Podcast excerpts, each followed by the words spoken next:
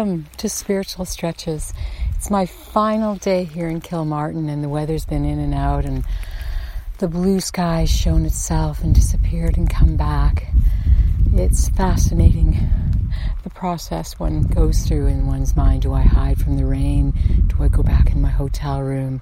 Is my trip done here today?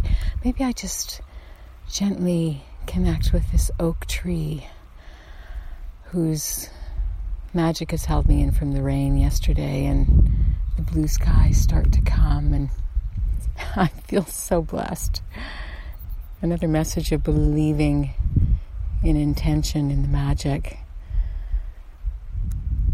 The colors green are so profound here. It's, oh, you know how colors affect your brain, the neural pathways, the emotional piece of who we are, and getting back to the colors we wear, the environment we hold ourselves in, all supports our life. So that in this present moment, there's been moments where I feel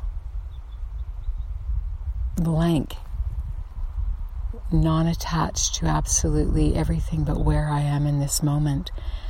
And it is liberating. It's also fearful. I mean, we're bred in a world where we create old or old habits, excuse me, are there for us, um, and to create new ones. It's uh, a daily practice. It's a daily diligence for me. So I'm in that present moment. I go, "It's okay, Karen. It's okay.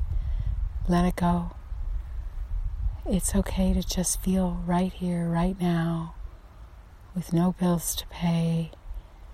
no one to feed but yourself, and just breathe. And just breathe. It's okay. It's okay. Release the fear. So, if you can transport yourself into that moment where you have a concern or fear, and you find, I'm in this moment, I don't know what I'm supposed to do a moment from now but that's perfect because that's what we train for. That's what we spiritually stretch for is feeling so present, nothing else exists. Wow. I hope you can let go and allow your heart to open into that space where you just feel as I'm feeling there is nothing else.